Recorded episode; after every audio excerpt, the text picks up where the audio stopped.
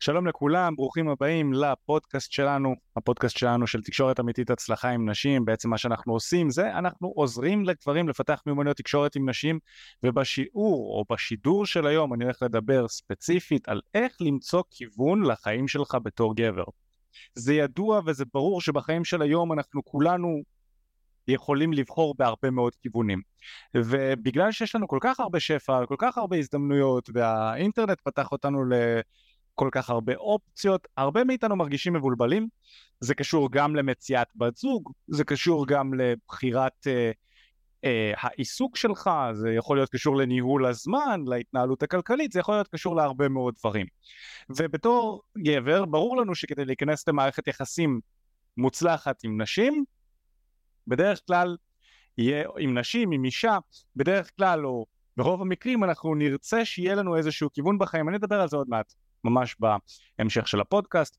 זה מה שאנחנו הולכים לדבר עליו היום, אה, ואהלן, נעים מאוד, אני מיכאל בארי, בעצם בכמה שנים האחרונות עסקתי בכל הנושא של dating, אני מעל לעשור מתעסק בתחום הזה, אנחנו אה, פתחנו את החברה אה, שנקראת תקשורת אמיתית, שעוזרת לגברים בעצם, אנחנו מאמנים אותם כדי להתחיל עם נשים במציאות, לפתח מיומנות תקשורת וכזה, אני בעצמי אה, אה, התמקצעתי בתחום הזה, אתם יכולים לקרוא לזה pickup, אפשר לקרוא לזה איך, ש, איך שאנחנו רוצים, זאת אומרת, אני מבין מאוד מאוד טוב איך ומה מושך נשים, ואני בעצמי מצאתי את החזון שלי ואת התשוקה שלי למה שאני אוהב לעשות בחיים, אה, וזה מה שאני עושה היום, היא עושה את זה כאן ממש עכשיו.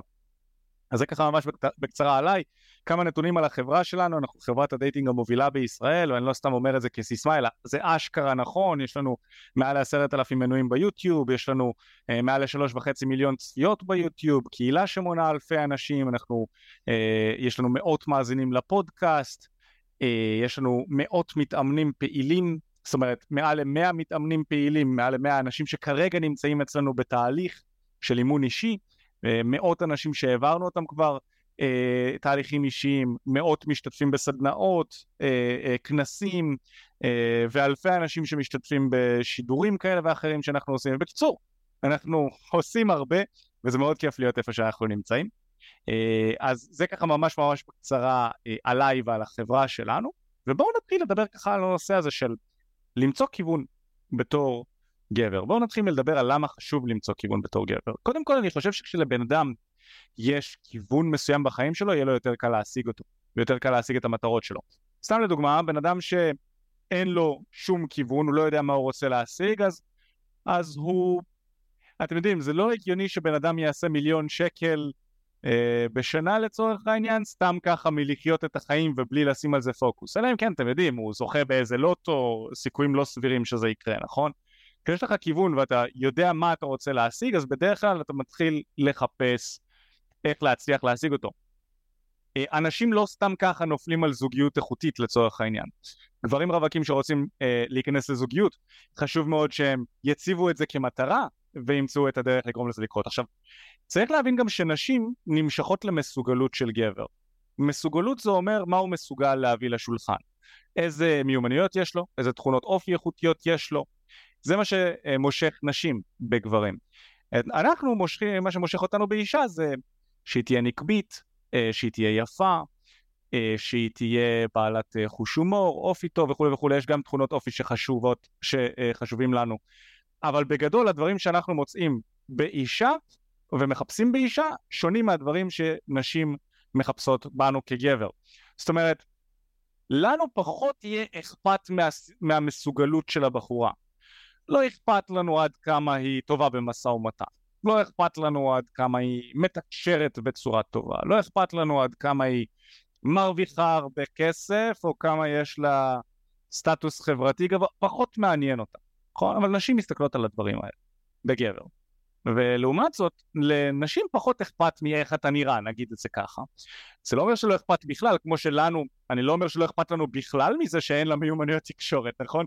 זה פשוט תופס סדר חשיבות משני אצל רוב הגברים, כנ"ל מראה חיצוני לצורך העניין אה, תופס חשיבות משנית בשביל נשים בכל הנוגע לגברים. אז זה בנוגע לזה. אז למה חשוב, ו- ואם אתם מאזינים לפודקאסטים שלנו ולסרטוני היוטיוב שלנו אז זה כבר ברור לכם. אז למה חשוב למצוא כיוון בתור גבר? במיוחד אם אתה רוצה להצליח עם נשים ובאופן כללי בחיים שלכם. זה חשוב בגלל שנשים מסתכלות על זה. אה, אישה בדרך כלל, או אנרגיה נקבית נקרא לזה ככה, היא האנרגיה שהיא יותר, בואו נקרא לזה, חיה את הרגע. היא האנרגיה שהיא טיפה יותר מבולבלת. והרבה פעמים האנרגיה הנקבית היא צריכה אנרגיה זכרית, אנרגיה דומיננטית, אנרגיה יציבה, אנרגיה שאפשר לסמוך עליה, שתכוון אותה בתוך הבלבול, שתיתן לה איזשהו איזון. והאנרגיה הזכרית צריכה את האנרגיה הנקבית כדי שהיא תוסיף לו לחיים את אנרגיית החיים שלו. שלא יהיה כל הזמן מטרות, משימות, יעדים, שיהיה גם פאן בתוך זה, ומשפחתיות, ואהבה ודברים בסגנון הזה, וזה בעצם האיזון, זה היינג ויאנג. אז נשים נמשכות לגבר שיש לו בסיס טוב, שיש לו כבר כיוון. הרבה פחות מושך אותן גברים שהם מבולבלים, שהם מחפשים את עצמם, ושהם, אה, לא יודע מה, פדלאות קורסה או משהו כזה. עכשיו אני לא אומר שאם אתה כרגע נמצא במצב הזה אז אין לך סיכוי להצליח עם נשים, כן יש לך סיכוי, במיוחד אם יש לך מיומנויות תקשורת גבוהות ואתה מפתח אותן, אבל כנראה שאתה לא תרצה בתקשורת שלך מול הבחורה לבוא ולהבהיר לה שאתה גבר חסר כיוון, כי זה פחות מושך אותה. היא רוצה להבין שיש לך איזה שהם כיוונים, אנחנו נדבר על מה זה הכיוונים האלה ואיך ליישם אותם. מעבר לזה, אני חושב שלחיות בתור גבר ספציפית, וגם לאישה קצת, אבל בתור גבר אפילו עוד יותר, לחיות בחברה ובמציאות של היום בלי כיוון בחיים, זה יכול להיות uh, מערער בעין. זאת אומרת, זה יכול להרגיש לא נעים, מרגישים לא יציבים, מרגישים חוסר ודאות, מרגישים uh, תסכול אולי, כי אנחנו לא יודעים מה אנחנו רוצים, חוסר יציבות. הדברים האלה כמובן משפיעים גם על הבריאות שלנו. גם על הבריאות הפיזית וגם על הבריאות הנפשית. ואני כגבר שאתם יודעים, השתחררתי מהצבא אה, בתור קצין אחרי, אחרי שהייתי אה, חמש, שש או שבע שנים, כמה הייתי? שש שנים בצבא אני חושב, בסך הכל סדיר פלוס קצונה. וכשאתה משתחרר אז אתה לא כל כך יודע מה אתה הולך לעשות ואתה צריך להתחיל לחפש את עצמך וזה קצת מפחיד, זה יכול להיות קצת מפחיד. במיוחד כשהיית כל כך הרבה זמן במערכת הצבאית. ומצאתי את עצמי מחפש את עצמי ואתם יודעים אחרי הרבה מאוד עבודה קשה וגם טיפה מזל אז uh, הצלחנו והעסק שלנו מצליח ככה ועוזר לכל כך הרבה אנשים שזה כיף אבל אני הייתי במקום הזה שלא, שלא כל כך מוצא את עצמו ואולי קצת מחפש כיוון ואני רוצה לתת לכם כמה כלים שעזרו ועוזרים לי עד היום כדי לבוא ו... כדי כלים שעזרו לי אז להבין מה אני רוצה לעשות בחיים מצד אחד וגם היום אני עדיין מיישם אותם כדי לוודא שאני ממשיך ללכת במסלול נכון שהוא תואם את החזון שלי. אז, את, אז אני אתן לכם את הכלים האלה. אז תראו אני חושב שאחד הדברים הכי חשובים באופן ראשוני אחרי שדיברנו על למה חשוב למצוא כיוון uh, בתור גבר אני חושב שאחד הדברים שאי אפשר להתחיל את השידור הזה בלעדיהם בלעדיו יותר נכון זה לפתח עמוד שדרה ואת החשיבות של עמוד שדרה לא מזמן עשיתי על זה פוסט בפייסבוק, אני חושב שאחת התכונות הכי חשובות בשביל גברים במיוחד בעידן של היום זה היכולת של להתמודד עם העובדה שאתה נדרש לעשות פעולות שלא כולם יאהבו והם לא יענו על הציפיות של כולם. במיוחד אנשים שמאוד אכפת לך מהם אבל גם להרבה מאוד אנשים אכפת מהאנשים שלא אכפת להם מהם. בעצם מה שאני בא להגיד זה שלפתח את העמוד שדרה זה שיהיה לך את היכולת לעשות דברים שאתה יודע שאתה צריך לעשות ודברים שיועילו לך למרות שיכול להיות שהסביבה לא תאהב את זה וזה לא עונה על הציפיות שלהם. לצורך העניין מילדות הסביבה מנסה להכתיב לך איך לחיות את החיים שלך. מתקופת הבית ספר, אתם יודעים, עוד מהגן, אומרים לך, אתה חייב ללכת לגן, יש תלבושת אחידה, יש ציונים, ושאתה נמדד לפי הציונים שלך, יש להרים את היד לפני שאתה מדבר בכיתה, כל מיני דברים כאלה, ועוד מהבית ספר באים ומכתיבים לך את הדרך לחיות את החיים, ואז גם יש את ההורים שלך שחיו לתוך חיים בסגנון הזה, וגם הם באים ומכתיבים לך איך עליך לחיות את החיים. אתה חייב ללכת ללמוד, לעשות תואר, ולתואר אי אפשר להצליח, אתה חייב אה, להיכנס לזוגיות ולהתחתן ולהביא ילדים מהר מאוד, אה, אל תעש, לא יודע, לנשים נגיד אומרים אל תעשי סקס לפני חתונה, זה היה אולי מאוד מאוד מיושן, היום זה כבר קצת פחות תופס, הדברים האלה. כל מיני משפטים כאלה שמנסים לבוא ולהגיד לך איך עליך לחיות את החיים שלך. וזה הרבה פעמים משפטים שמתבססים על חיים מיושנים ועל אמונות שהן לא בהכרח בריאות ותואמות את השקפת העולם הנוכחית.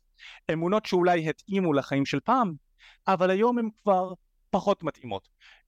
ונדרש מאיתנו כדור שהוא הרבה יותר חכם בדברים מסוימים מהדור הקודם שלנו, נדרש מאיתנו לפתח את היכולת לחשוב בעצמי מה נכון לי. והרבה פעמים גם כשאני יודע מה נכון לי, אני אצטרך שיהיה לי את היכולת לעמוד מאחורי זה, לפתח את העמוד שדרה, להתמודד עם השיט שאנשים בסביבה יציפו עלינו, אוקיי? אני לצורך העניין לא עשיתי תואר.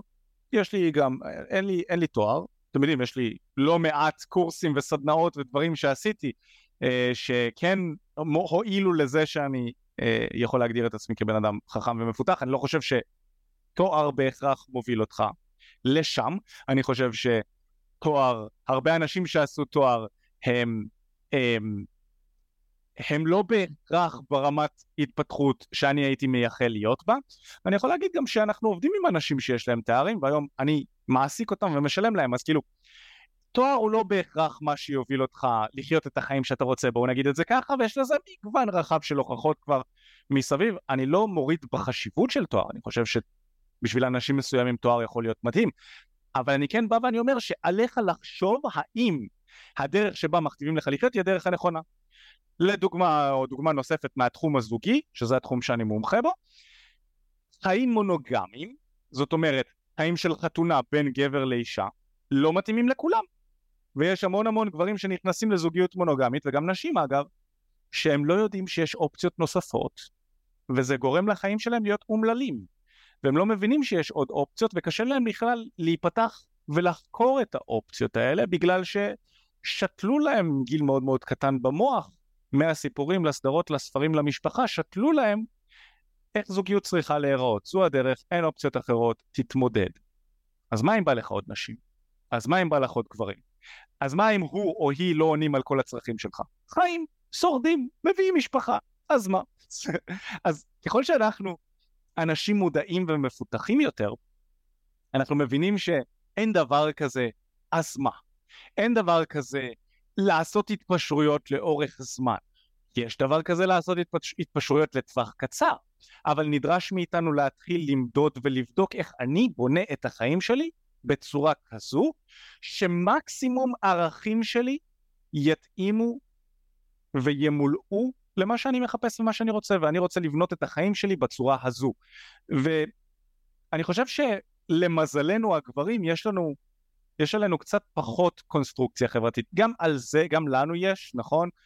אבל גברים יותר טובים בלבנות ולהוציא לפועל דברים.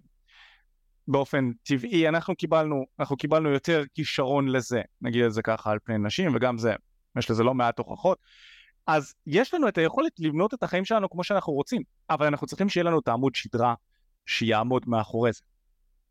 עכשיו זה מוביל אותי להתחיל לדבר על זה שרוב האנשים לא מקדישים זמן בשביל לחשוב מה, מה הם רוצים להשיג בחיים שלהם, איך הם רוצים לבנות את החיים שלהם.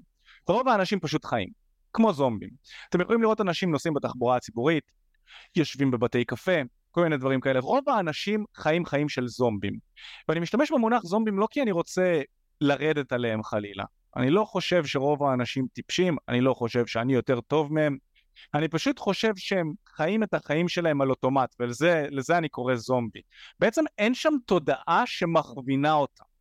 בתוך המוח שלהם. יש שם, אני חי את החיים שלי וזהו, אלה החיים, עושה מה שצריך. מעט מאוד אנשים באים ומקדישים זמן ללבנות את החיים שלהם. ולמה אני מתכוון כשאני אומר לבנות את החיים? אוקיי, אנחנו נדבר על זה עוד מעט. מה שאני רוצה לבוא ולהגיד לכם כבר מההתחלה של הפודקאסט הזה, זה שנדרש ממכם, מכל אחד מכם, מכל אחד מהמאזינים, להקדיש זמן מחשבה סגור והרמטי למסלול שבו אתם רוצים לחיות את החיים שלכם. אתם צריכים לשבת לסגור את הטלפון, לסגור את המחשב, לשבת בחדר מול מחברת ועט ולהתחיל להרהר באיך אתם רוצים לחיות את החיים שלכם ומה נכון לחיים שלכם. ויש כמה קטגוריות שונות שאנחנו יכולים לבוא ולשים את הפוקוס עליהן, נכון? אני אדבר כאן על הקטגוריות ואני אתן לכם את הדרך לבוא ולמצוא את החזון שלכם בכל הקטגוריות האלה, אבל קודם כל אתם, אתם חשוב מאוד שאתם תשבו ותהרהרו בדברים האלה. אוקיי? מול דף ובעת. אז הדבר הראשון שמאוד מאוד חשוב לבחון ולבדוק ולחשוב עליו זה על הערכים שלך, האמונות שלך ומה חשוב לך בחיים בגדול. אני מאמין שאת הנקודה הספציפית הזו גם כדאי לעשות עם איש מקצוע.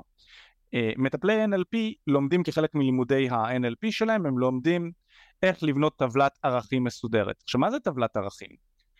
אני אתחיל ואומר, קודם כל שאמרתי מקודם שאני לא חושב שאנשים הם טיפשים, נכון? יש לאנשים המון המון דעות והמון השקפות עולם, ובדרך כלל הדעות והשקפות העולם שלהם זה נגזרת של הערכים שלהם.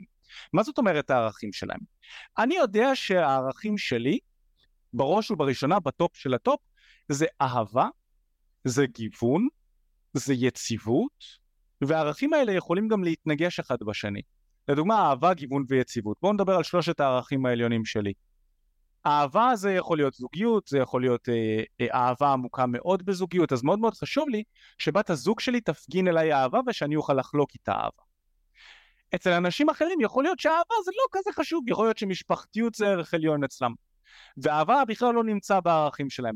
ואז כשהם יחפשו זוגיות, אז אותם אנשים שמשפחתיות היא ערך עליון אצלם, הם יחפשו מישהי שהם יוכלו להקים איתה משפחה ולא בהכרח הם יהיו חייבים להיות מאוהבים בה. לא יהיה חייב להיות שם סקס כי מיניות לא נמצאת בערך עליון, רק להקים משפחה. זה ערך עליון אצלם וככה החיים שלהם ייראו וזה בסדר. אני לא יכול לבוא ולהגיד לו, יא חתיכת אהבל, למה אתה יוצא עם בחורה ורק מקים איתה משפחה? זה ממש לא כיף. אבל התשובה לזה היא שזה לא כיף לי. בשבילו ומבחינתו שהמשפחתיות היא ערך עליון אצלו, זה כיף לו. זה סבבה לו, זה ממלא את הערך הכי חשוב אצלו. הוא לא חשוב לו אהבה. ולכן כשאני בא ואני מייעץ לבן אדם אחר מה לעשות, עליי קודם כל לבחון מהם הערכים הכי חשובים לו. ולפני שאני מייעץ לאחר, או לפני שאני מקשיב לייעוצים של אנשים אחרים שמייעצים לי, עליי להבין מהם הערכים הכי חשובים לי, מהם הערכים העליונים שלי. נכון, אהבה, גיוון, מיניות, מה חשוב לי שם? אז לצורך, וגם צריך להבין שהערכים האלה מתנגשים אחד בשני. אם לדוגמה ערך עליון אצלי היא, הוא אהבה, וערך משני אצלי, ערך שני, לא משני, סליחה, ערך שני בחשיבותו הוא, בואו נגיד גיוון, אז אהבה וגיוון יכולים להתנגש, כי מצד אחד אני רוצה להיכנס לזוגיות ולהיות מאוהב בבחורה ושיש שם הרבה מאוד אהבה, ומצד שני אני רוצה עוד נשים. ואז זה מתנגש אחד בשני, אז מה אני עושה? כשאתה מבין שהערך העליון אצלך, שלך, הוא אהבה, אז אתה מבין שיותר חשוב לך אהבה מאשר גיוון. ואז יש הקרבות מסוימות, מסוימות שעליך לעשות מגיוון בשביל שהאהבה תפרח. ועדיין עליך לבחון ולבדוק איך אתה יכול לבנות את החיים שלך ככה ששני הערכים העליונים האלה יקבלו כמה שיותר מענה. ואז לתוך זה יש גם את הערך השלישי בחשיבותו שיכול להיות יציבות. יציבות זה אומר שאתה בדרך כלל זה זוגיות מונוגמית, התנהלות כלכלית נכונה, שאתם יודעים מה העתיד שלכם, מטרות ברורות, לו"ז מסודר, זה גם כן מתנגש עם גיוון, כי גיוון זה יכול להיות הרפתקנות, זה יכול להיות כל פעם במקום אחר, זה יכול להיות לחיות בשכירות קצרת טווח כי מחר אולי אתה תרצה להיות ספונטני ולטוס לחו"ל, כל מיני דברים שזה יכול להיות. ספונטניות זה גם ערך בפני עצמו אגב. אז הרבה מאוד מהערכים האלה גם יכולים להתנגש אחד בשני ומכאן נוצר הרבה פעמים בלבול ותסכול. כי יש לנו כמה ערכים עליונים שאנחנו לא יודעים איך למלא את כולם. אז קודם כל, על כל בן אדם, לפי דעתי אני חושב שזה אחד מהדברים הכי חשובים שכל בן אדם יכול לעשות, זה לבחון מהם הערכים האישיים שלו. לפי הערכים שלך אתה תבחר את כל שאר המסלולים בחיים שלך.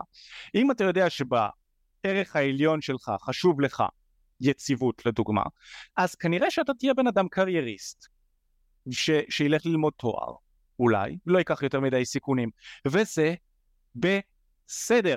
נכון? יש הרבה מנטורים שבאים ואומרים, תעזוב את הבוס שלך, תתפטר מהעבודה שלך, תהיה עצמאי. בשביל בן אדם שבערך העליון שלו הוא מעדיף ואוהב יציבות, זה ערך עליון שלו, אלה המלצות לא פחות ממטומטמות. זה לא יתאים לו. אתה לא צריך להקשיב לאנשים שאומרים לך את זה. לעומתך יכול להיות בן אדם אחר שערך עליון אצלו זה יזמות, זה יצירתיות, זה אה, לקיחת סיכונים, כל, כל מיני דברים כאלה. high risk, high reward. דברים בסגנון הזה. אותו בן אדם כנראה שיהיה יותר מתאים לו להתעסק בתחומים שזה נכון להם. אז עליך לשבת להרהר, אם אתה רוצה בעצמך, אתה יכול לחפש, אה, להתחיל לחקור על הנושא הזה של ערכים, לחפש טבלת ערכים בגוגל, לחפש אולי באנגלית How to determine your top values, אוקיי? אוקיי? לא יודע אם יש דברים כאלה בעברית, אבל באנגלית אני יודע שבגוגל יש לא מעט מבחנים כאלה שיכולים לבוא ולעזור לך להבין מהם הערכים ה... ה... אה, בטופ שלך, הערכים שאצלך בטופ. אוקיי, אז אחרי שאנחנו מבינים מהם הערכים האלה, החשובים ביותר שלך, מהם האמונות שלך ומה חשוב לך בחיים, שזה, כל זה זה נגזרת של החיים, בואו נתחיל ונמשיך לדבר על הקטגוריות שרשמתי לעצמי בראש, שאפשר להתחיל לבחון אותן. והקטגוריה הראשונה היא אה, מקצוע וקריירה. אז לצורך העניין, פה צריך להבין שהמקצוע והקריירה שלך סופר חשובים גם לחיי ה dating שלך.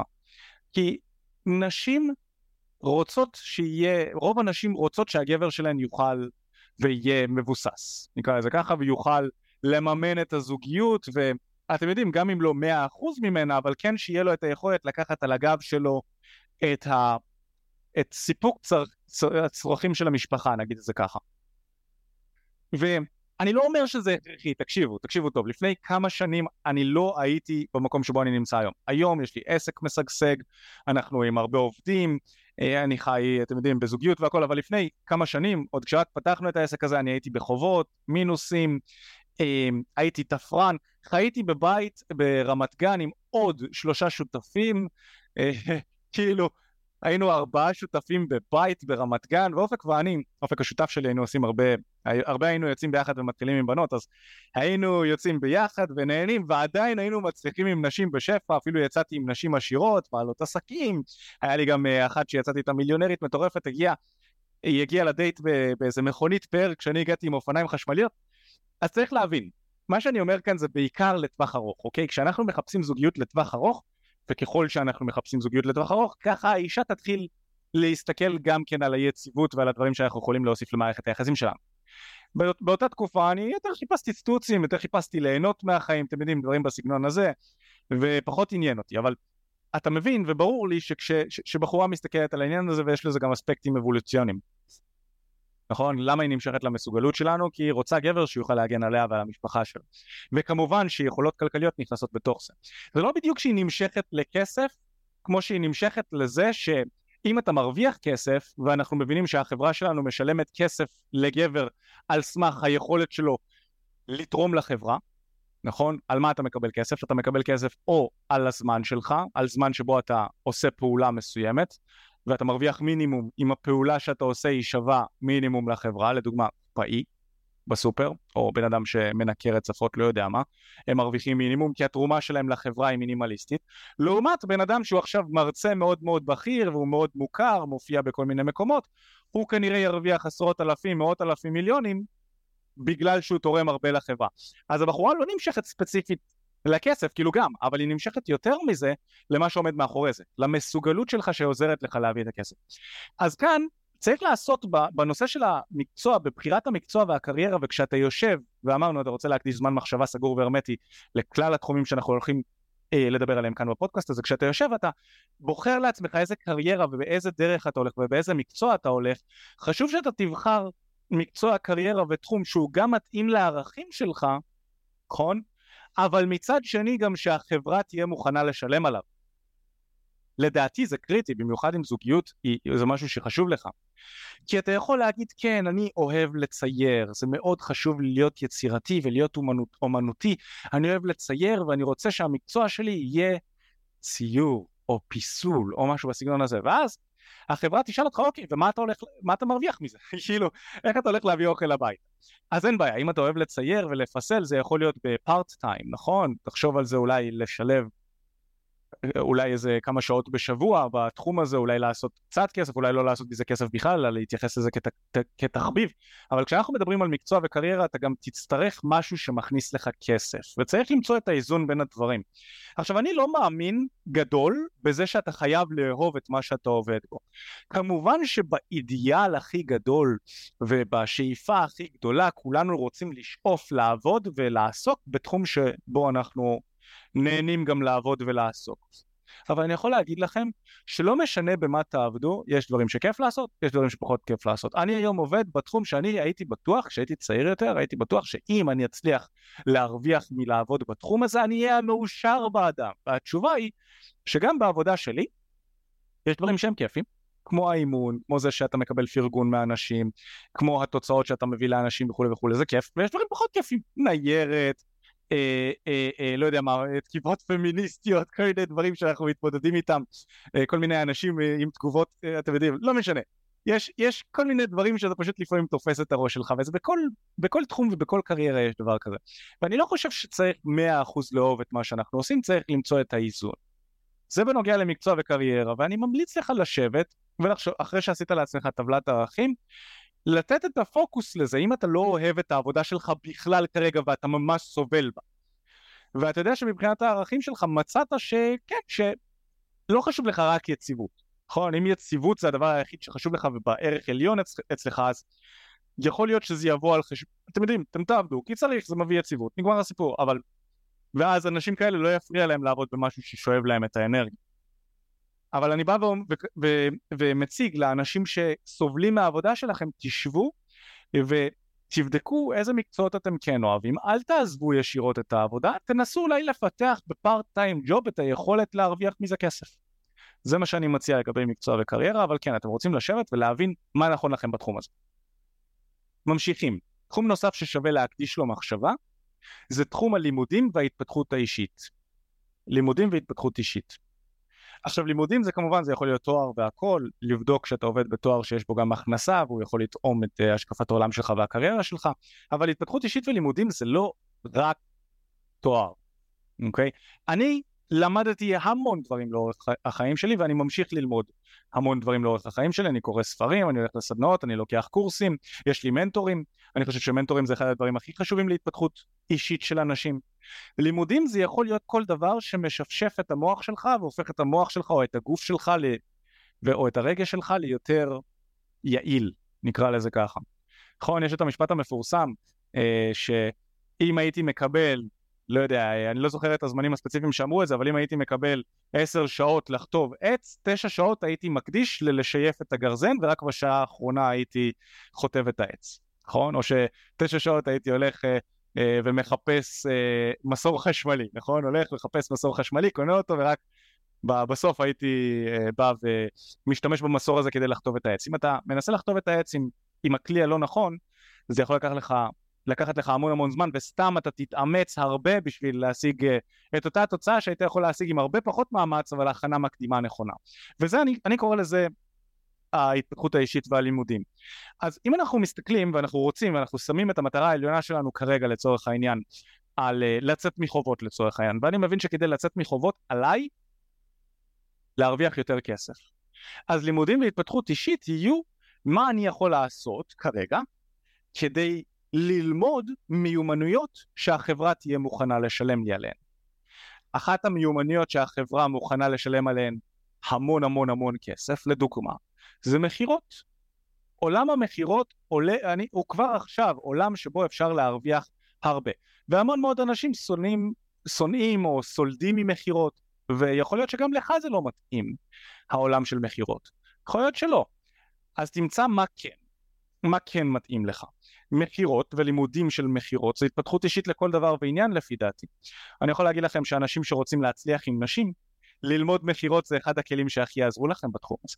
בהחלט, בוודאי, כי מתמודדים עם התנגדויות, כי אה, לומדים איך להציג מוצר בצורה אטרקטיבית, וגם וייס ורסה, גברים שמוצלחים עם נשים בדרך כלל יהיו מאוד מאוד מאוד טובים במכירות. אני לדוגמה לא נדרשתי ללמוד הרבה מכירות בחיים שלי, כי כשהתחלתי ללמוד מכירות, היה לי כבר בסיס מאוד מאוד טוב מזה בזכות כל כך הרבה שעות בשטח שהתחלתי עם נשים.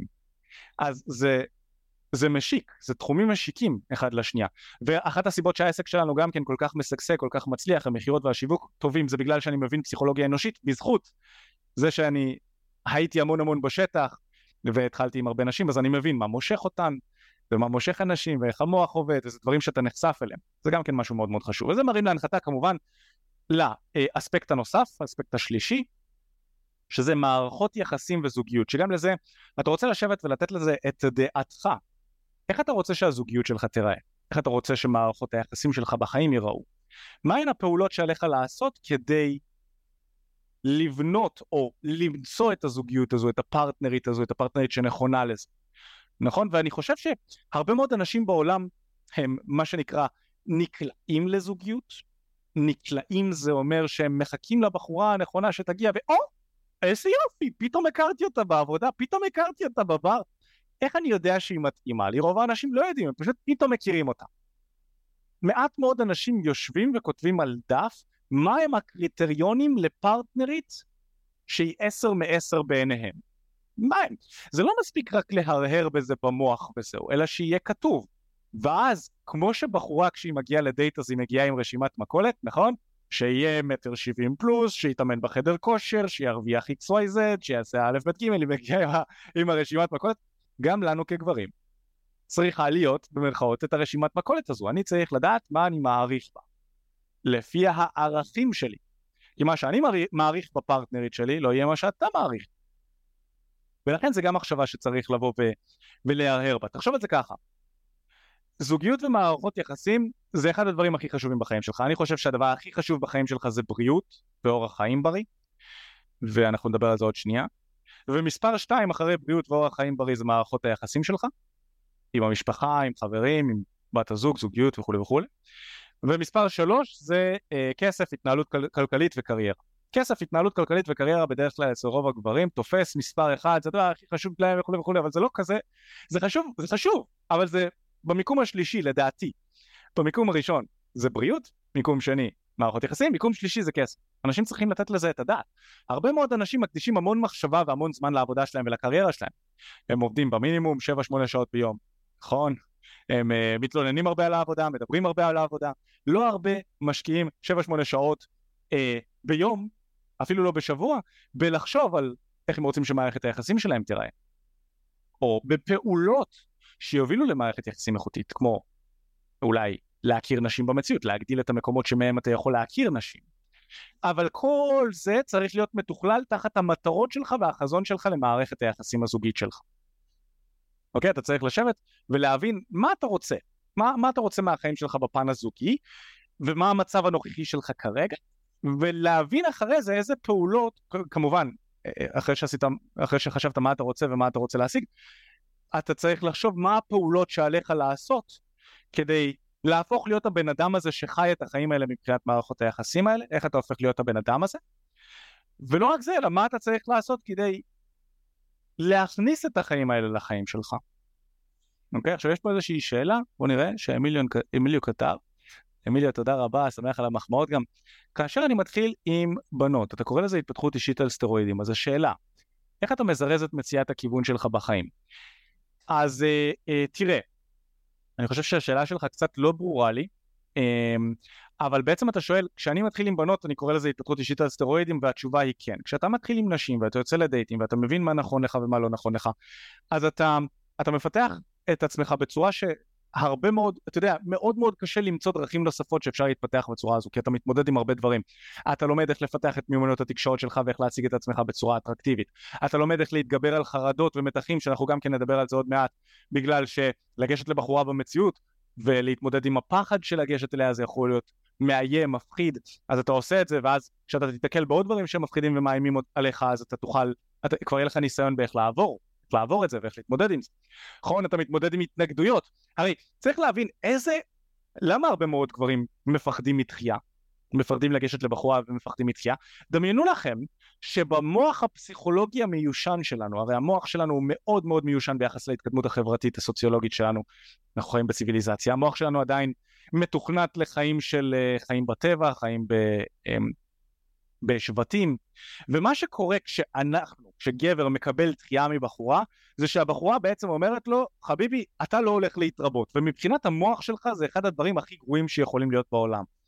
נכון? הגנים שלך לא הולכים להתרבות. זה כשבחורה דוחה אותך ואת הגנים שלך.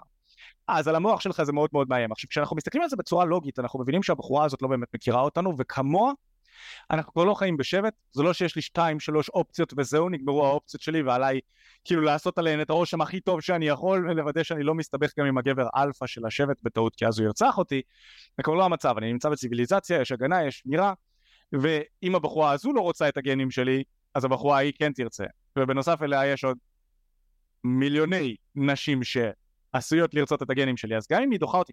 עכשיו זה שאנחנו מבינים את זה מבחינה לוגית זה לא מספיק, כמובן צריך לעבוד על זה, אני חושב שאחד הדרכים הכי יעילות לזרז את התהליך ולגרום לזה לקרות הרבה יותר מהר, ולמצוא את החזון שלך בזוגיות, וגם למצוא את הדרך שלך להיכנס לזוגיות אם אתה גבר רווק, זה למצוא מנטור. מנטור שיוכל לעזור לך עם זה. עכשיו בכל הנושא של זוגיות אנחנו מקצוענים בתחום הזה, אנחנו פתחנו אה, סמינר גבריות מושכת, זה סמינר שאופק ואני מעבירים אותו במשך יומיים, ובעצם אתה אה, יכול להיות ביחד איתנו במשך יומיים, 14 שעות, ואנחנו נעביר אותך תהליך פנומנלי שיעזור לך למצוא כיוון בכל הנושא של מערכות יחסים, זוגיות וכולי וכולי. אם זה נשמע לך טוב, כנס לאתר שלנו, תקשורת אמיתית, תוכל להשאיר שם את הפרטים שלך לשיחה איתנו, ואנחנו ניתן לך את כל הפרטים בנוגע לזה. אז זה בנוגע לזה, תרשום תקשורת אמיתית בגוגל, אתה תמצא. אחלה, אז בואו נמשיך. הנקודה הבאה, אם כבר דיברנו על זה שבה, אה, אה, שבראש סדר העדיפויות, לפי דעתי, כדאי לשים בריאות ואורח חיים בריא, מספר 2 זה מערכות יחסים, אני מזכיר, מספר 3 זה כסף, אז גם לבריאות ואורח חיים בריא, אתה רוצה להקדיש את הזמן ואת הבדידות ואת, ה, כמו שאמרנו, זמן מחשבה סגור והרמטי בלי אף הפרעה, פלאפון כבוי, הכל. אתה רוצה לחשוב על החיים שלך מבחינה בריאותית ומבחינת אורח החיים שלך. האם אתה מרוצה כרגע מאיך שאתה מרגיש, מאיך שאתה נראה, ממה שאתה אוכל, מכמות הספורט שאתה עושה, מאיך שהמחשבות שלך עובדות? נכון, אפילו המחשבות, הרבה מאיתנו לא מקדישים מחשבה לעד כמה המחשבות שלנו מנהלות, מנהלות אותנו. לדוגמה, אה, לא מעט כשאימנתי אנשים אה, בשטח, אז היו כל מיני מחשבות שמנעו מהם לעשות פעולות חיוביות. הם רוצים להתחיל עם הבחורה הזו, אבל הם כל הזמן חושבים על מה להגיד לה ומה לעשות ומה אם היא תדחה אותי ובלה בלה. המחשבות האלה מטרידות. הן מונעות ממך להצליח. יש עוד מחשבות בסגנון הזה. כמו לדוגמה, אני... אה, המחשבות האלה יכולות להיות ממש כפייתיות וטורדניות. אני רוצה לעזוב את העבודה שלי אבל אני לא מצליח. ומה שאתה, שאתה עושה, אתה יכול לאמן את המוח שלך לעשות מה שאתה אומר לו. אתה יכול לאמן אותו לחשוב מה שאתה אומר לו לחשוב, דרך מדיטציה. אנחנו עשינו על זה גם כן לא מעט תכנים, אבל אתה קודם כל צריך גם כן לשבת ולשאול את עצמך עד כמה אתה מרוצה מהמצב הבריאותי שלך, מהמצב הרגשי שלך, מהמצב הפסיכולוגי שלך, מאיך שאתה חי את החיים שלך, ואז לשאול את עצמך מה אתה יכול לעשות כדי לשפר את הדברים האלה. לדוגמה, אם אתה מסתכל בראי ואתה לא אוהב את מה שאתה רואה, צריך להבין למה זה קורה. זה יכול להיות כי באמת מה שאתה רואה לא אטרקטיבי, ואז כל מה שאתה צריך לעשות זה. אתם יודעים, לאכול נכון, אה, להתלבש יפה, להתאמן בחדר כושר, וזה לגמרי יספיק. נכון, במקרים המאוד מאוד חמורים אפשר לשלב גם, אתם יודעים, זה לא בושה, אפשר לשלב כל מיני תהליכים רפואיים, תהליכים אה, אה, אפילו פלסטיים למישהו שמאוד מאוד קשוח לו המצב החיצוני שלו, גשר לשיניים, אלף ואחת דברים שאפשר לעשות כדי לשפר את החיצוניות. אבל יצא לי הרבה פעמים לראות גברים שנראים טוב, נראים פנומנלי, ולא מאמינים שהם נראים טוב. ואז אנחנו מבינים שהבעיה היא לא חיצונית, הבעיה היא רגשית. הבעיה היא פסיכולוגית. ואתה צריך ללכת למטפל. מטפל שיוכל לעזור לך להעריך את עצמך, להגדיל את הערך העצמי שלך. שתסתובב בעולם כמו טווס, אוקיי? אם ככה אתה נראה. אבל צריך להבין האם זה נכון או זה נכון, צריך להבין מה זה. ובדרך כלל המוח שלו, שלנו הוא עיוור. המוח שלנו לא באמת יודע להבדיל בין, בין המחשבות שלי לבין המציאות. הוא גורם לך לחשוב שהמציאות היא כמו שאתה חושב, אבל זה לא נכון. בהמון המון מקרים זה לא נכון. כאילו, זה שאני אבוא ואני אגיד לגבר שהוא חתיך, לא יעזור לו להאמין בזה, לפחות לא לטווח ארוך, הוא אולי ירגיש קצת יותר טוב למשך כמה דקות, אבל אני שם לב שזה לא עושה איזשהו שינוי. כדי לעשות שינוי הוא צריך לעשות את השינוי מבפנים החוצה. השינוי לא קורה מבחוץ פנימה, זה שאני נותן לו מחמאה, שזה חיצוני, אני בן אדם חיצוני, אני נותן לו מחמאה מבחוץ פנימה, אתה נראה טוב, זה לא מחלחל באמת לבפנים, השינוי הוא צריך להיות מבפנים החוצה. אז צריך להבין באמת מה, בנוגע למראה החיצוני, מה, מה קורה שם. מה קורה שם, ואת זה אם אתם הולכים לבן אדם שהוא אמין ואמיתי שעושה את העבודה שלו טוב, אז הוא יגיד לכם. אנחנו משתדלים לעשות את זה. לדוגמה, אם אתם תלכו לאיזה שהם קואוצ'רים להתפתחות אישית שיט כזה שמטפלים ברגשות וזה, הרבה פעמים הם יגידו דברים שנשמעים טוב, כל מיני מסרים אינסטגרמים כאלה שנשמעים טוב אבל לא עוברים את מבחן המציאות. אתם יודעים, יצא לי לדבר לא מזמן עם זה קורע אותי, אבל, אבל זה קצת מעצבן אנשי מקצוע כאלה. דיברתי עם uh, יועצת זוגית מסוימת שאמרה לי, שאין דבר כזה אישה לא יפה. יא טמבלית. זה לא נכון. כל גבר יודע להגיד לך מי היא אישה יפה ומי היא אישה לא יפה. נכון? מאוד ברור לנו. אז כמובן שיהיו אחוזים מסוימים מהגברים שימצאו גם בחורה שמנה חסרת שיניים קרחת כאטרקטיבית, אבל זה יהיה אחוז מצומצם מאוד, עם שרות בבית צ'כי, לא יודע, אחוז מאוד מאוד מצומצם מהאנשים. את לא יכולה לבוא ולהגיד לנשים שהן לא אטרקטיביות, את לא יכולה לבוא ולהגיד להן, את יפה, הבעיה שלך היא פנימית בכלל. זה לא נכון, אם את רוצה לעזור לה למצוא זוגיות, חלק מהעבודה שלך, תעשי את העבודה שלך טוב, תגידי לה, שומעת? קחי את ה... אתם יודעים, אני קצת בוטה, קחי את הטוסיק שלך לחדר כושר, אוקיי? באמת, כאילו, אין מה לעשות, כי חלק מזה צריך להגיד לאנשים את האמת. ואני משתדל, כשאנשים מגיעים אלינו לאימונים, ויש משהו חיצוני שנראה לא טוב, אז כמובן ברגישות אנחנו עושים את זה, אנחנו לא נגיד לו בבעיטה, קח את התחת שלך לחדר כושר, אבל אנחנו נעשה את זה באהבה. וצריך בן אדם שיבוא, יסתכל לך בלבן של העיניים ויגיד לך את האמת, רבאק, זו האמת, לך תעשה איתה משהו. אוקיי? לך תעשה איתה משהו. ההורים שלך, המשפחה שלך, אנשים שאוהבים אותך הרבה פעמים משקרים לך כי לא נעים להם. גם מטפלים מיינסטרים הרבה פעמים משקרים כי הם רוצים להישמע טוב. הם לא רוצים לחטוף שיט מהסביבה. אז כמו שאמרנו, גם אתה עיוור למגרעות של עצמך בהרבה מאוד פעמים, גם הסביבה שלך לא תגיד לך את המגרעות שלך באמת, וגם הם הרבה פעמים עיוורים למגרעות שלך כי הם משליכים עליך את האמונות שלהם ואת הערכים שלהם על דברים שלא בהכרח מתאימים לך. אוקיי, אז עליך לקבל באמת אינדיקציה אמיתית לגבי המצב הבריאותי שלך ולהתחיל לחפש לו פתרונות. עכשיו, תראו, אני יכול להגיד לכם ש...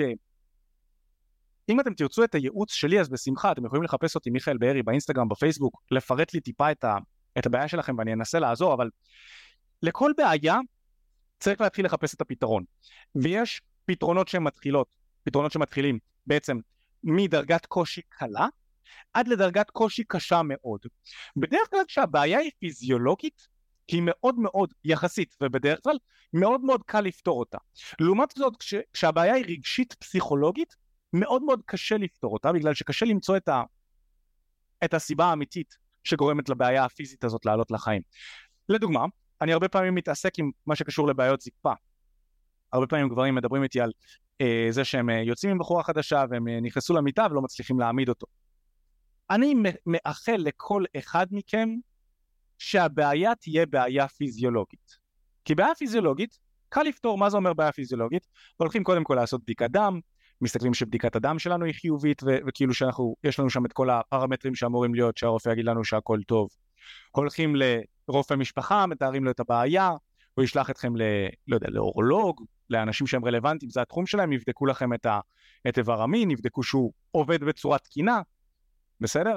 הלוואי והבעיה היא פיזית. כי אם הבעיה היא פיזית, בדרך כלל רופא מערבי יוכל להביא לכם איזשהו פתרון לא משנה מה זה, זה יכול להיות שינוי של אורח החיים, כמו לדוגמה לעשות יותר ספורט, זה יכול להיות כדורים, לא יודע מה, אוקיי? הלוואי וזו הבעיה. הבעיה הופכת להיות יותר קשוחה כשמדובר בדברים רגשיים, טראומות עבר, לחץ יתר, ואז אנחנו צריכים לעשות עבודה. ואת העבודה הזאת בדרך, בדרך כלל יהיה יותר קל לעשות עם בת זוג. יהיה יותר קשה לעשות בסטוצים. אני את העבודה הזאת עשיתי עם uh, עם, אה, זה מצחיק, אבל עם אה, אחת היזיזות שלי, כשלי הייתה את הבעיה הזו, אז אה, אני נאלצתי, וזה מה שעשיתי, לתקופה לא, לא, אתם יודעים, לתקופה ארוכה אפילו, לקחתי כל מיני קמגרה, ויאגרה, כדי, כדי להעמיד אותו, כי פשוט לא עמד, לא עמד בסטוצים, ולא הבנתי מה הבעיה. והלכתי לרופאים, והבדיקות העם היו בסדר והכל. ו... והתאמנתי על זה, זה היה רגשי, זה היה הרבה מאוד לחץ, הייתי צריך ללמוד לנשום באמצע האקט, ולהפסיק עם הפורנו, שזו אגב אחת הבעיות הכי הכי נפוצות שגורמות לבעיות זקפה. אוקיי, דיברנו מספיק על בריאות ואורח חיים בריא. מה שאני מבקש מכם לעשות זה להקדיש גם לזה זמן מחשבה סגור והרמטי, להבין מה המצב הבריאותי, נפשי, רגשי שלכם כרגע, פסיכולוגי שלכם כרגע, לשבת ולהבין מה אתם יכולים ורוצים לעשות כדי לשפר את זה. והשלב הבא שהוא חשוב לכל גבר, אמנם דיברנו על מקצוע וקריירה אבל לא דיברנו על התנהלות כלכלית. זה נכנס בתוך הקטגוריה של הכסף. נכון? שלושת הקטגוריות הראשונות שדיברנו עליהן. נכנס בתוך הקטגוריה של הכסף. לא משנה כמה אתה מרוויח, אם אתה לא יודע להתנהל עם הכסף זה לא מספיק טוב. אתה לא, לא יישאר לך כסף, אתה תהיה עני. אני יכול להגיד לכם שאני... אמ, איך אני אגיד את זה? שהייתי עני וגרתי בדירת ארבעה שותפים, במינוס, עם חובות והלוואות וכולי וכולי, והרווחתי משהו, כמה אלפי שקלים בודדים בחודש, אחרי כמה חודשים ושנים כשבניתי את העסק, העסק סוף סוף התחיל להרוויח, הגענו למצב שהוא מרוויח 40 ו-50 ו-60 אלף שקל כל חודש, היום כבר מרוויח מאות אלפים, אוקיי? אבל אז 40, 50 ו-60, ועדיין מצאנו את עצמנו במצב שהמינוס רק גדל. וזה הזיה, זה הזיה לראות את הכסף שנכנס לחשבון הבנק גדל, ויחד איתו גם המינוס גדל. כי יחד עם הכסף שנכנס, התחלנו להוציא יותר כסף, ואז פתאום התחשק לי חופשה, ופתאום התחשק לי אוטו יותר גדול, והוצאתי יותר כסף על דייטים וזה, והייתי בחוסר שליטה כלכלית על הכסף שלי. ומה שאני בא להגיד כאן זה שאם אתם מרוויחים כמה אלפי שקלים בחודש, החיים שלכם מבחינת ההתנהלות הכלכלית שלכם היא, הם לא זה לא שיישאר לכם כסף בצד אם אתם תרוויחו יותר ברוב המקרים, צריך ללמוד לשלוט על הכסף שלכם, ומי שקשה לו לשלוט על הכסף שלו כשהוא מרוויח 8,000 שקל, זה שהוא ירוויח 15 שקל בחודש, לא יהפוך אותו ליותר, ליותר עשיר. כי בסוף העושר שלכם הוא נמדד בכמה כסף נשאר לכם, וכמה נכסים יש לכם, אוקיי? אני יצאתי לא מזמן גם קורס שמדבר על התנהלות כלכלית נכונה, היום אני כבר לא, אה, אה, כבר לא מפיץ אותו לקהל הרחב, אבל יש מלא מאוד, אני פשוט לא מפיץ אותו בגלל ש... אין לי את הזמן לשווק אותו, למכור אותו, להתעסק בו ודברים כאלה, העסק של תקשורת אמיתית לוקח הרבה זמן, יש אנשים ששואלים אותי למה הפסקתי. אבל יש לא מעט, יש מגוון של אנשים שיכולים ללמד אתכם להתנהל כלכלית נכון. אני ממליץ, אם אתם מרוויחים כמה אלפי שקלים ולא נשאר לכם כסף בצד, תשבו ותהרהרו מה אתם יכולים לעשות כדי לקחת שליטה על המצב הכלכלי שלכם, האם אתם צריכים להרוויח יותר? האם אתם צריכים לקצץ בחלק מהדברים? שבו על פירוט האשראי שלכם, תבין, אולי תבינו האם להתעסק עם אשראי ותשלומים באשראי זה משהו שהוא טוב לכם, או שאולי חלק מהדברים עדיף לעבור לשלם במזומן. אני לדוגמה עד היום על מסעדות משתדל כמה שיותר לשלם במזומן. אני מוציא כסף בתחילת החודש, כמה כסף אני הולך להוציא על מסעדות בחוץ, כי זה בעיה אצלי, אני יכול להוציא, אתם לא תאמינו, אני כשהייתי בצבא, קצין בצבא, אה, והייתי עושה משכורת אה, ביזיונית של 6,000-7,000 אה, שקל, ביח... ביזיונית ביחס לשעות העבודה שעבדנו.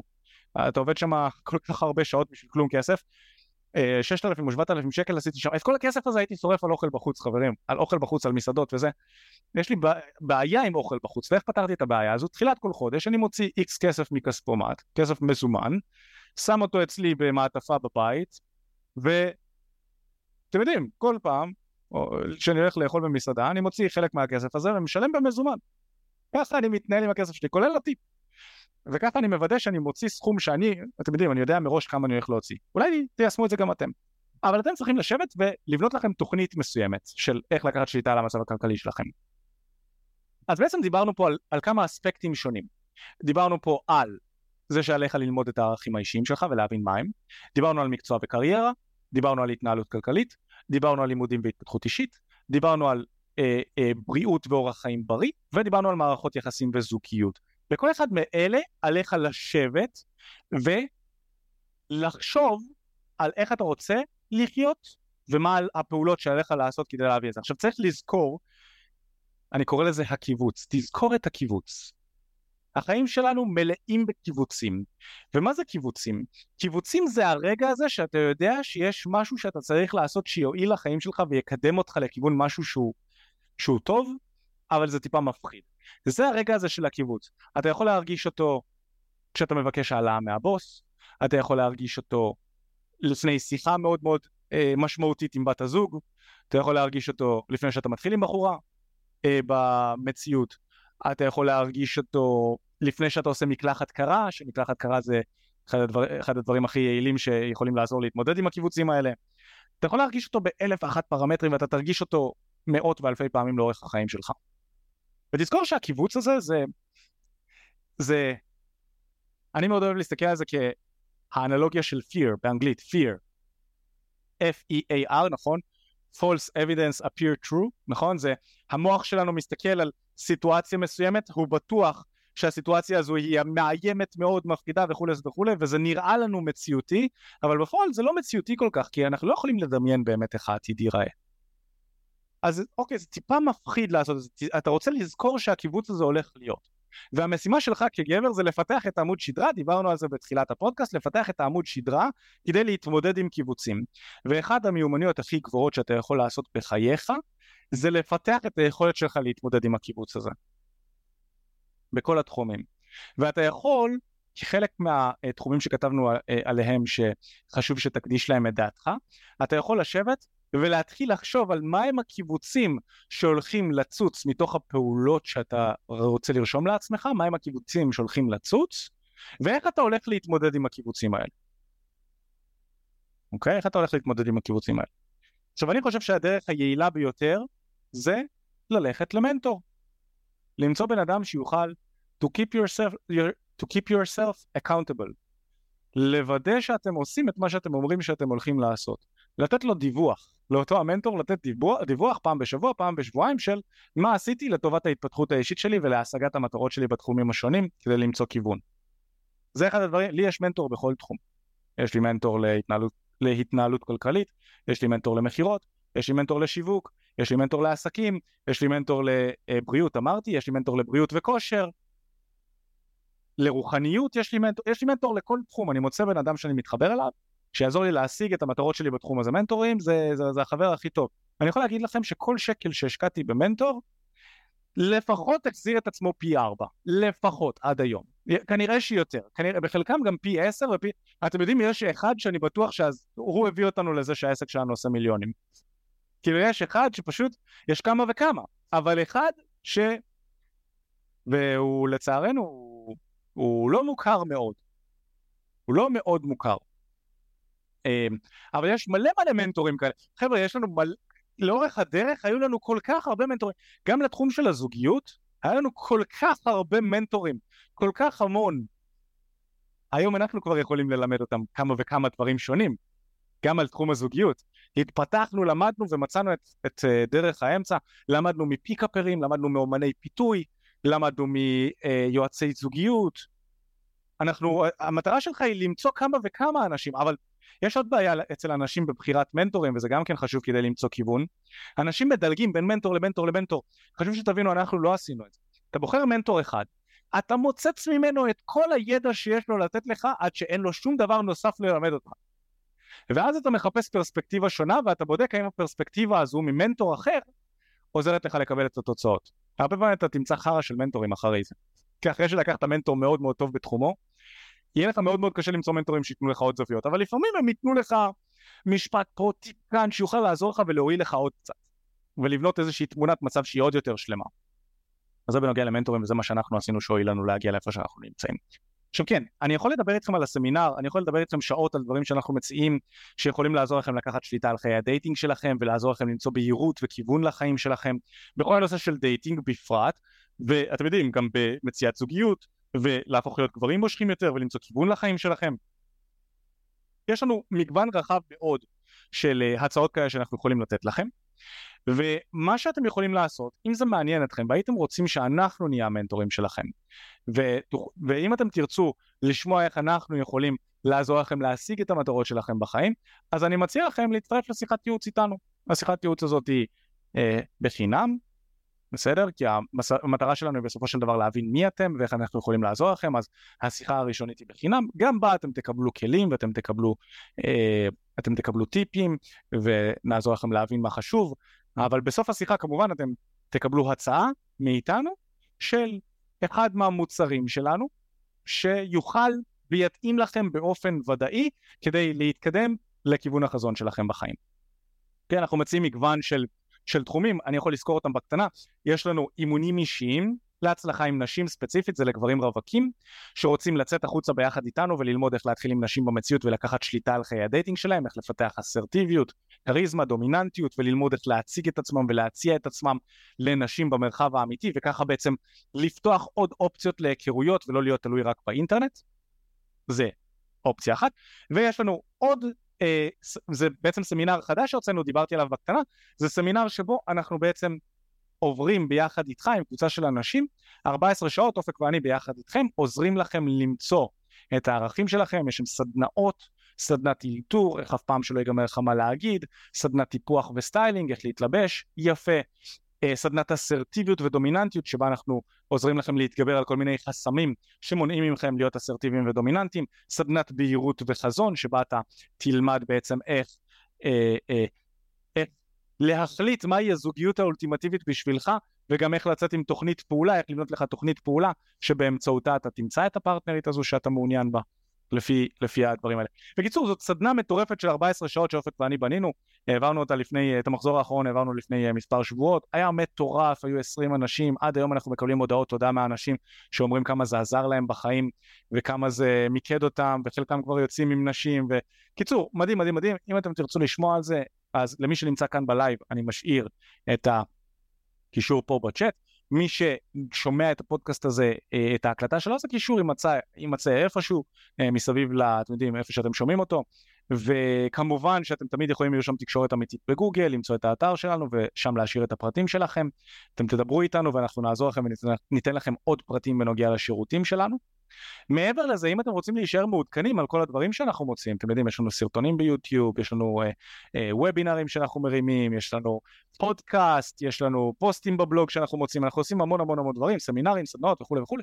ויש לנו קבוצה של מסר יומי בוואטסאפ, שהקבוצה הזו גם כן היא בעצם, היא קבוצה שקטה, שבה אנחנו בעצם מפרסמים את כל הדברים שאנחנו עושים בשבילכם. אה, ואתם יכולים להצטרף אליה גם, הקישור לקבוצת המסר היומי יהיה איפשהו מסביב אה, לפודקאסט, אז אה, תצטרפו לקבוצת הוואטסאפ הזו, וככה אתם תישארו מעודכנים בדברים המדהימים שאנחנו עושים, שיוכלו לעזור לכם להיות גבריים יותר, וגם להיות יותר מוצלחים עם נשים. וכל הדברים שאנחנו עושים.